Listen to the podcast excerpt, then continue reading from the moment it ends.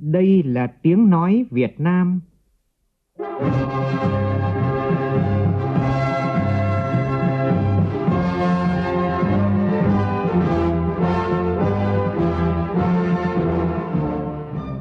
là tiếng nói Việt Nam, phát thanh từ Hà Nội, thủ đô nước Cộng hòa xã hội chủ nghĩa Việt Nam.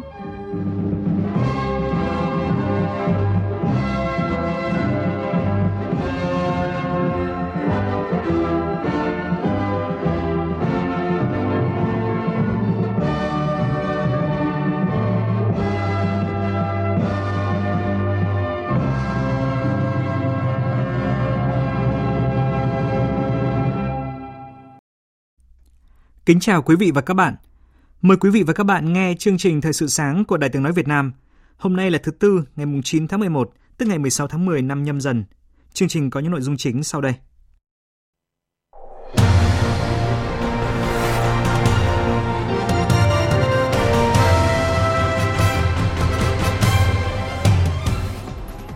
Hôm nay, các đại biểu Quốc hội sẽ biểu quyết thông qua luật sửa đổi bổ sung một số điều của luật tần số vô tuyến điện. Nhiều hoạt động thiết thực hưởng ứng Ngày Pháp luật nước Cộng hòa xã hội chủ nghĩa Việt Nam hướng đến mục tiêu xây dựng văn hóa pháp lý trong toàn xã hội. Việt Nam có 11 cơ sở đại học trong bảng xếp hạng Đại học châu Á 2023. Trong phần tin thế giới, cử tri Mỹ bắt đầu bỏ phiếu bầu cử Quốc hội giữa nhiệm kỳ 2022. Ủy ban châu Âu từ chối đề xuất áp đặt giá trần khí đốt theo yêu cầu của một số nước thành viên.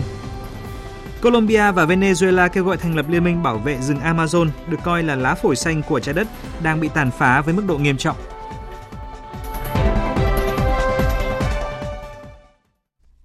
Bây giờ là nội dung chi tiết. Hôm qua, Thủ tướng Phạm Minh Chính dẫn đầu đoàn đại biểu nước ta thăm chính thức Vương quốc Campuchia theo lời mời của Thủ tướng Vương quốc Campuchia Samdech Techo Hun Sen. Đây là chuyến thăm chính thức đầu tiên tới Vương quốc Campuchia của Thủ tướng Phạm Minh Chính và có ý nghĩa quan trọng nhiều mặt. Đặc biệt, chuyến thăm càng thêm ý nghĩa khi diễn ra trong năm hữu nghị Việt Nam Campuchia, Campuchia Việt Nam 2022 và kỷ niệm 45 năm hành trình hướng tới lật đổ chế độ diệt chủng Pol Pot và 55 năm thiết lập quan hệ ngoại giao hai nước vào đúng thời điểm nhân dân Campuchia đang long trọng kỷ niệm 69 năm ngày độc lập, mùng 9 tháng 11 năm 1953.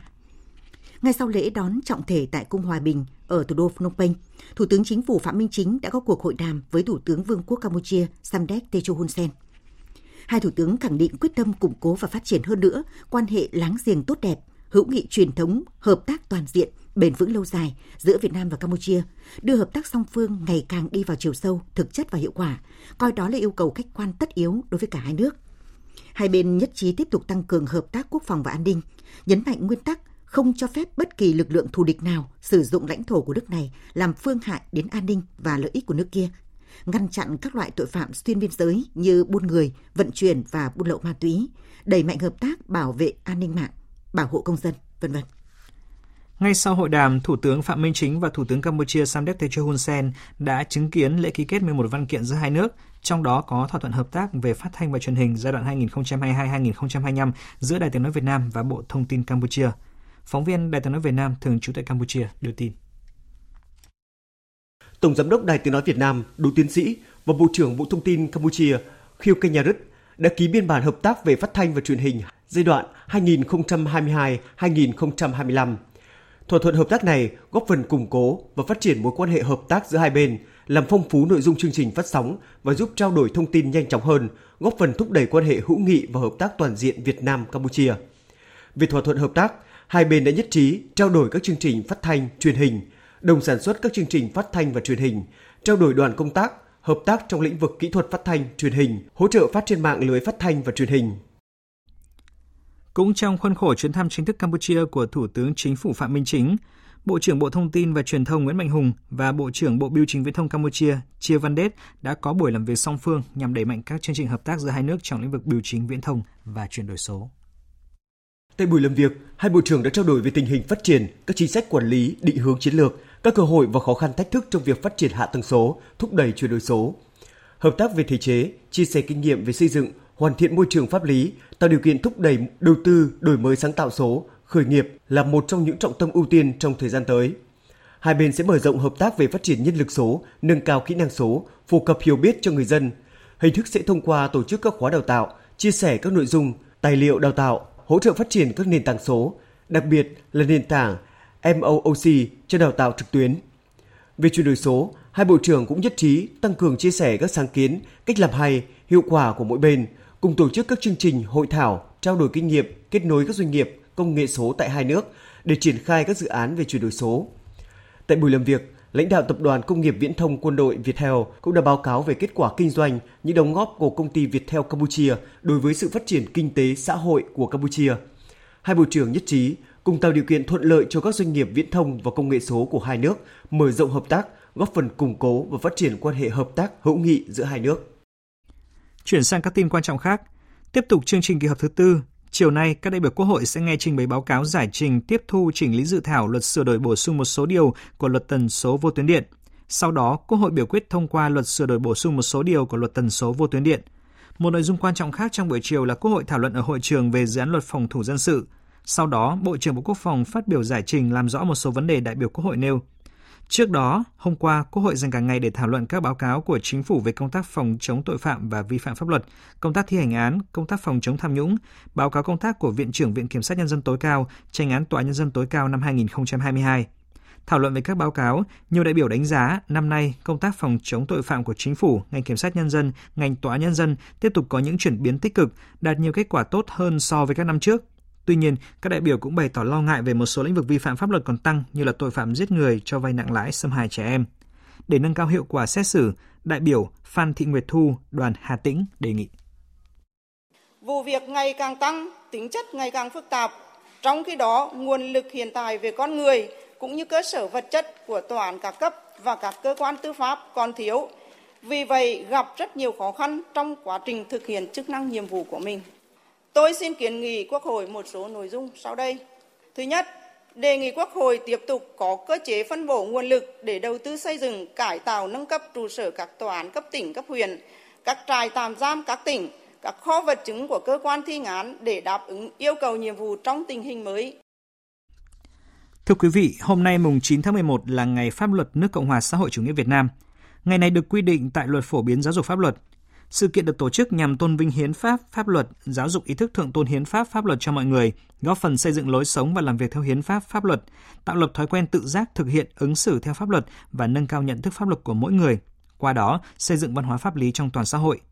Hưởng ứng Ngày Pháp luật Việt Nam năm nay, Bộ Văn hóa Thể thao và Du lịch đã tổ chức tổng kết và trao giải cuộc thi sáng kiến mô hình phổ biến giáo dục pháp luật hiệu quả thông qua hoạt động văn hóa ở cơ sở – Đáng chú ý, tác giả Võ Thành Đông đang công tác tại Trung tâm Văn hóa và Điện ảnh tỉnh Phú Yên đã được trao giải nhất cá nhân với mô hình An toàn giao thông, hạnh phúc mọi người mọi nhà. Mô hình này đã tạo ra sự lôi cuốn bất ngờ cho các em học sinh, giúp các em dễ nhớ, dễ hiểu và những giờ học pháp luật không còn căng thẳng. Chúng tôi làm bằng hình thức sân khấu hóa thì được sự hưởng ứng của các em học sinh rất là lớn và đặc biệt là các thầy cô giáo rồi tập thể các trường trong toàn tỉnh đều hưởng ứng rất là nhiệt tình và sau tuyên truyền bằng hình thức sân khấu hóa đó thì hiệu quả nó mang lại mình thấy là rất là lớn góp phần đưa đường lối chủ trương chính sách của đảng và nhà nước đến đến toàn thể mọi người hơn. Trong khi đó, Ủy ban nhân dân tỉnh Tuyên Quang vừa tổ chức tổng kết 10 năm thực hiện luật phổ biến giáo dục pháp luật và tổng kết cuộc thi trực tuyến tìm hiểu về cải cách thể chế, quán triệt pháp luật về an ninh mạng. Riêng về cuộc thi trực tuyến tìm hiểu về cải cách thể chế, ban tổ chức đã tổ chức trao giải cho 41 cá nhân đạt giải tại các vòng thi. Cuộc thi được phát động triển khai từ ngày 15 tháng 8 đến ngày 30 tháng 10 năm nay, thu hút trên 13.000 lượt người tham gia. Cũng nhân ngày pháp luật Việt Nam trong chuyên mục câu chuyện thời sự của chương trình theo dòng thời sự sáng nay, chúng tôi sẽ phân tích 10 năm thực hiện luật phổ biến giáo dục pháp luật, thành tựu và những hạn chế cần khắc phục. Khách mời tham gia bàn luận là ông Lê Vệ Quốc, vụ trưởng vụ phổ biến giáo dục pháp luật Bộ Tư pháp và ông Nguyễn Mai Bộ, nguyên ủy viên thường trực Ủy ban Quốc phòng và An ninh của Quốc hội. Mời quý vị chú ý đón nghe. Chuyển sang các tin đáng chú ý khác, Sáng nay tại Hà Nội, Liên đoàn Thương mại và Công nghiệp Việt Nam VCCI sẽ tổ chức diễn đàn đồng hành cùng doanh nghiệp nhỏ và vừa trong chuyển đổi số. Tin của phóng viên Nguyễn Hằng. Tại diễn đàn, các đại biểu sẽ cùng nhau chia sẻ, thảo luận về các chính sách, chương trình hỗ trợ doanh nghiệp nhỏ và vừa, đổi mới sáng tạo, chuyển đổi số, thực trạng mức độ chuyển đổi số của doanh nghiệp nhỏ và vừa trên toàn quốc, thách thức và những kết quả đạt được, xu hướng và cơ hội cho doanh nghiệp nhỏ và vừa trong nền kinh tế số. Trong thời gian qua, Đảng và Chính phủ Việt Nam đã quan tâm và chú trọng đến việc thúc đẩy thực hiện chuyển đổi số, phát triển kinh tế số dựa trên nền tảng khoa học công nghệ và đổi mới sáng tạo, đã ban hành những chủ trương, chính sách quan trọng để tạo điều kiện thuận lợi và hỗ trợ doanh nghiệp trong các hoạt động đổi mới sáng tạo và chuyển đổi số để góp phần thực hiện chương trình chuyển đổi số quốc gia đến năm 2025, định hướng đến năm 2030 do Thủ tướng Chính phủ phê duyệt ngày 3 tháng 6 năm 2020.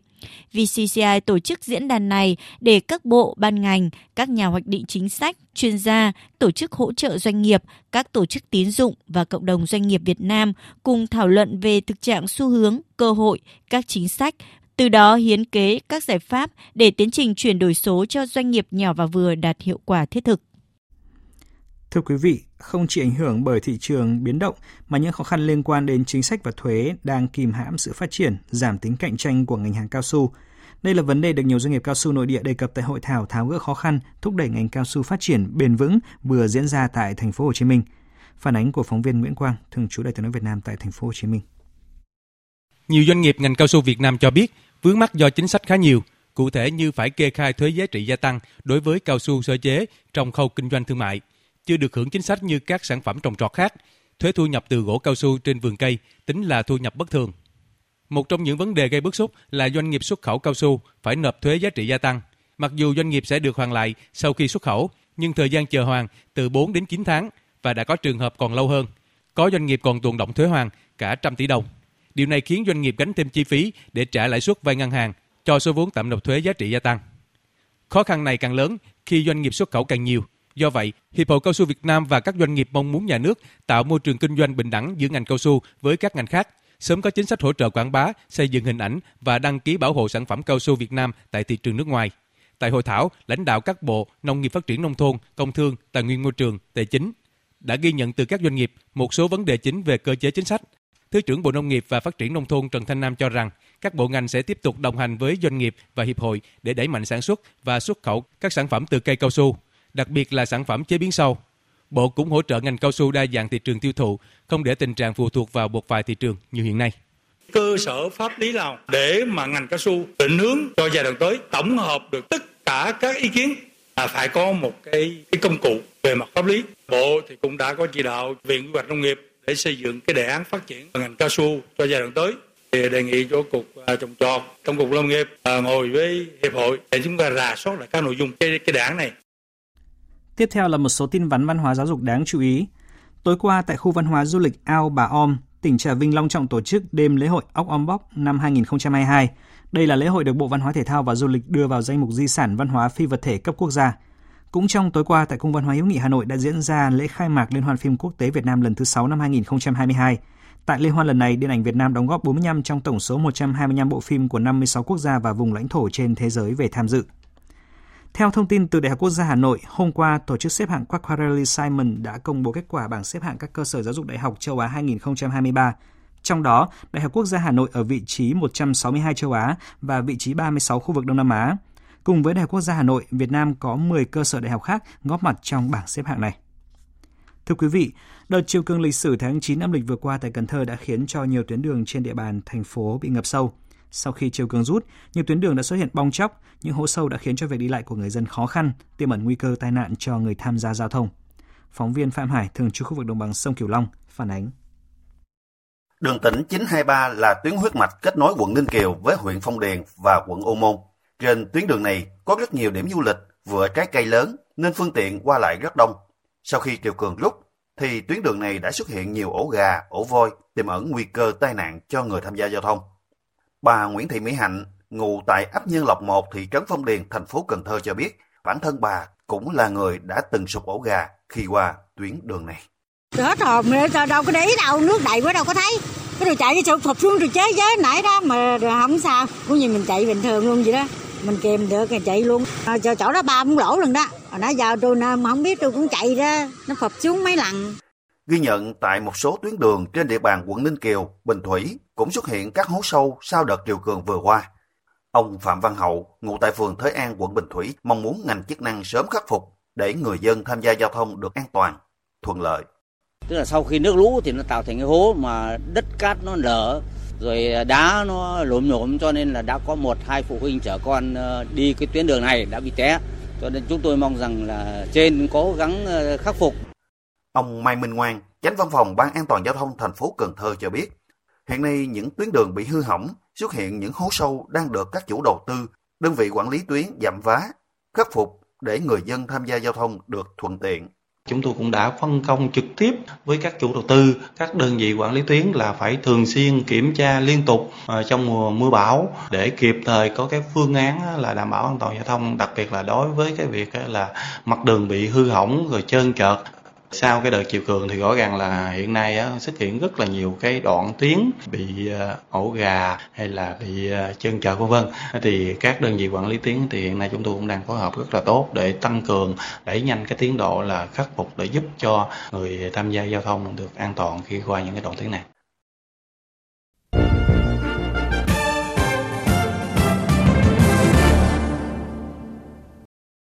Xin chuyển sang phần tin thế giới.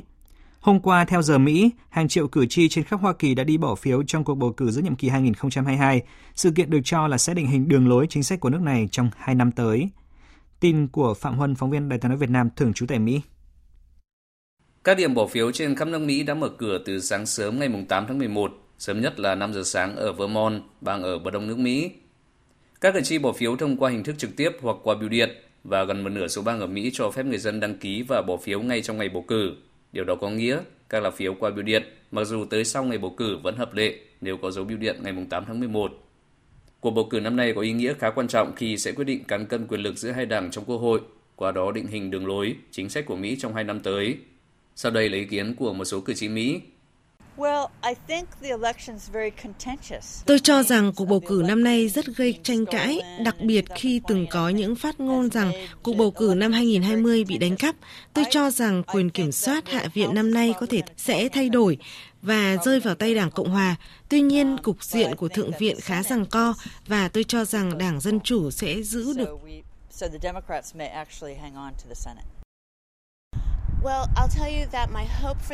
Tôi hy vọng người dân sẽ bầu ra những người có trách nhiệm, hiểu hiến pháp và luật pháp và làm những điều đúng đắn cho người dân Mỹ thay vì chính trị đảng phái. Tôi cho rằng chính trị đảng phái ở Mỹ đã vượt qua tầm kiểm soát và cuộc bầu cử là cơ hội để người dân đưa ra lựa chọn một cách tỉnh táo và không chỉ vì đảng của mình.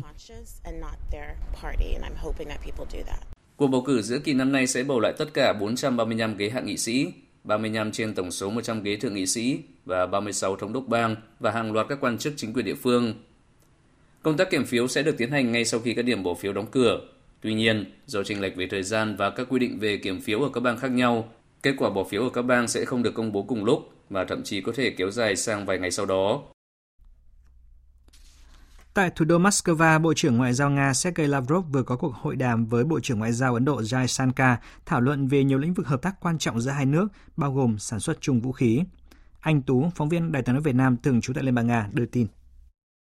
Phát biểu tại cuộc họp báo về kết quả hội đàm, Bộ trưởng Ngoại giao Nga Sergei Lavrov cho biết ông đã có cuộc hội đàm ý nghĩa và hữu ích theo cách truyền thống, thân thiện và thẳng thắn với Bộ trưởng Ngoại giao Ấn Độ Jai Shankar. Hai nước được gắn kết bởi mối quan hệ lịch sử, tôn trọng lẫn nhau, tự chủ, kiên định trước những biến động của tình hình địa chính trị. Hai bộ trưởng nhất trí rằng việc tăng cường quan hệ đối tác chiến lược ưu đãi đặc biệt Nga-Ấn Độ là vì lợi ích cơ bản của nhân dân hai nước và góp phần duy trì ổn định và an ninh quốc tế và khu vực.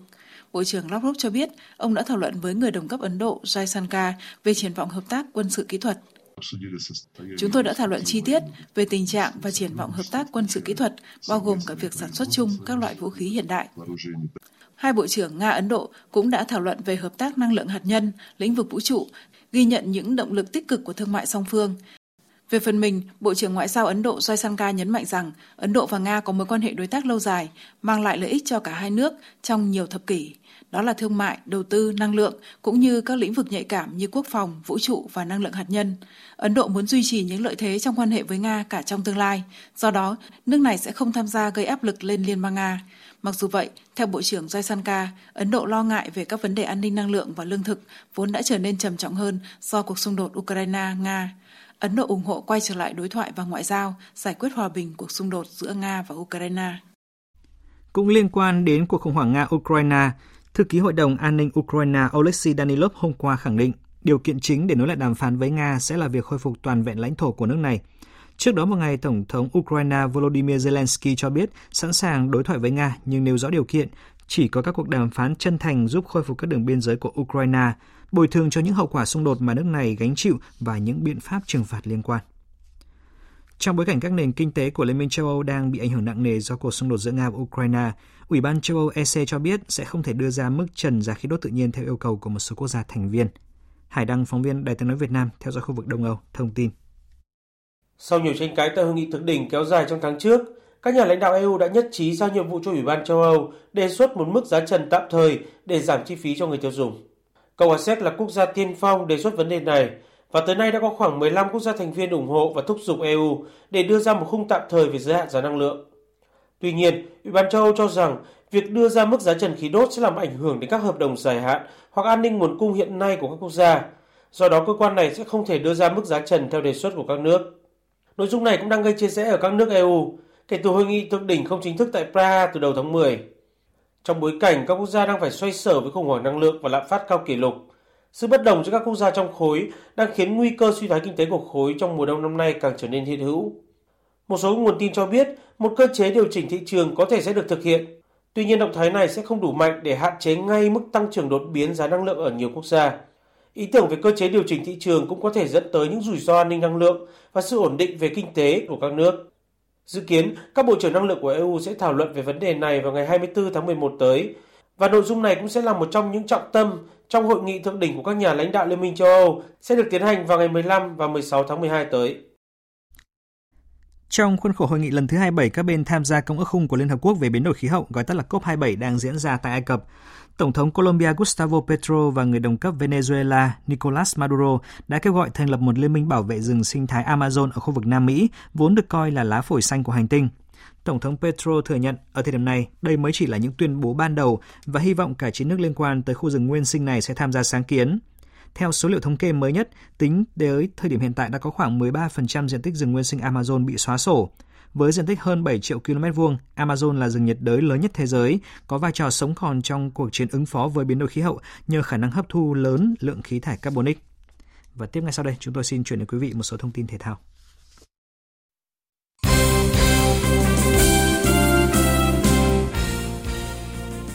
Vòng 24 V-League diễn ra tối qua với ba cặp đấu kịch tính và đã tác động khá nhiều tới bảng xếp hạng chung cuộc của giải vô địch quốc gia mùa này. Ngay tại sân Thiên Trường, Hải Phòng đánh bại chủ nhà Nam Định với tỷ số là 1-0. Đội bóng của huấn luyện viên Chu Đình Nghiêm vượt qua Hà Nội FC trên bảng xếp hạng nhờ hơn một điểm nhưng mà đá nhiều hơn hai trận.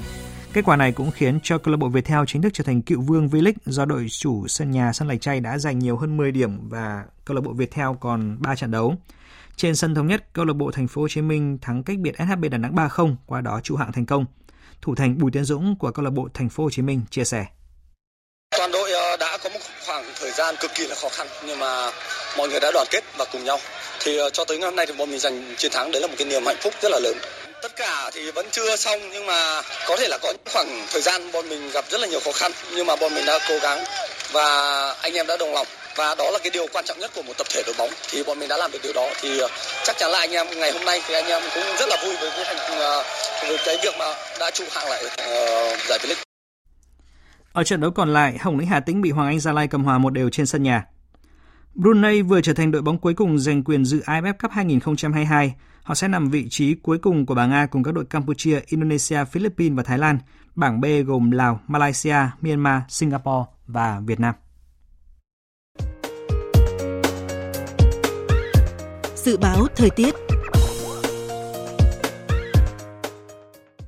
Phía Tây Bắc Bộ ngày nắng, đêm không mưa, sáng sớm có sương mù và sương mù nhẹ rải rác. Sáng sớm trời rét, nhiệt độ từ 17 đến 30 độ, riêng khu Tây Bắc 14 đến 17 độ. Phía Đông Bắc Bộ ngày nắng, đêm có mưa vài nơi, riêng vùng ven biển và Nam Đồng Bằng có mưa nhỏ rải rác. Sáng sớm và đêm trời lạnh, vùng núi trời rét, nhiệt độ từ 20 đến 30 độ, vùng núi từ 15 đến 18 độ. Khu vực từ Thanh Hóa đến Thừa Thiên Huế, phía Bắc ngày nắng, đêm có mưa nhỏ vài nơi, Phía Nam có mưa, mưa rào nhẹ rải rác, đêm trời lạnh, nhiệt độ từ 20 đến 29 độ. Khu vực từ Đà Nẵng đến Bình Thuận, phía Bắc có mưa rào vài nơi, phía Nam ngày nắng, đêm không mưa, nhiệt độ từ 22 đến 31 độ. Tây Nguyên ngày nắng, đêm không mưa, nhiệt độ từ 18 đến 31 độ. Nam Bộ ngày nắng, chiều tối và đêm có mưa rào và rông vài nơi, nhiệt độ từ 22 đến 33 độ. Khu vực Hà Nội ngày nắng, đêm không mưa, sáng sớm có sương mù, sáng và đêm trời lạnh, nhiệt độ từ 21 đến 30 độ. Dự báo thời tiết biển, Vịnh Bắc Bộ và vùng biển từ Quảng Trị đến Quảng Ngãi có mưa rào vài nơi, tầm nhìn xa trên 10 km, gió Đông Bắc cấp 3, cấp 5. Vùng biển từ Bình Định đến Ninh Thuận, vùng biển từ Bình Thuận đến Cà Mau có mưa rào và rông vài nơi, tầm nhìn xa trên 10 km, gió Đông Bắc cấp 5, có lúc cấp 6, giật cấp 7, cấp 8, biển động. Vùng biển từ Cà Mau đến Kiên Giang có mưa rào rải rác và có nơi có rông, tầm nhìn xa trên 10 km, giảm xuống từ 4 đến 10 km trong mưa, gió Đông Bắc cấp 3. Khu vực Bắc và Nam Biển Đông, khu vực quần đảo Trường Sa thuộc tỉnh Khánh Hòa có mưa rào và rông vài nơi, tầm nhìn xa trên 10 km, gió Đông Bắc cấp 5. Riêng phía Bắc có lúc cấp 6, giật cấp 7, cấp 8, biển động.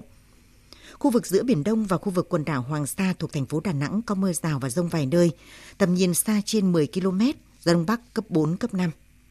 Vịnh Thái Lan có mưa rào và rông, tầm nhìn xa trên 10 km, gió nhẹ.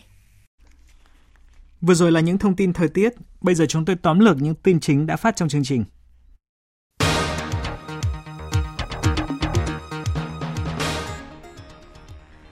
Năm nay là năm thứ 10 cả nước thực hiện hưởng ứng Ngày Pháp luật Việt Nam. Qua đó tiếp tục khẳng định làm sâu sắc thêm mục đích ý nghĩa của ngày này và vai trò của pháp luật với đời sống xã hội. Ngày pháp luật nước Cộng hòa xã hội chủ nghĩa Việt Nam cũng là thông điệp gửi đến nhân dân thế giới, các nhà đầu tư nước ngoài hình ảnh của một nước Việt Nam đang đổi mới và xây dựng một đất nước thượng tôn hiến pháp pháp luật. Hiệp hội Cao su Việt Nam và các doanh nghiệp mong muốn nhà nước tạo môi trường kinh doanh bình đẳng giữa ngành cao su với các ngành khác, sớm có các chính sách hỗ trợ quảng bá, xây dựng hình ảnh và đăng ký bảo hộ sản phẩm cao su Việt Nam tại thị trường nước ngoài. Hàng triệu cử tri Mỹ hôm qua đã đi bỏ phiếu trong cuộc bầu cử giữa nhiệm kỳ 2022. Sự kiện được cho là sẽ định hình đường lối chính sách của Mỹ trong hai năm tới. Do tranh lệch về thời gian và các quy định về kiểm phiếu ở các bang khác nhau, Kết quả bỏ phiếu ở các bang sẽ không được công bố cùng lúc mà thậm chí có thể kéo dài sang vài ngày sau đó.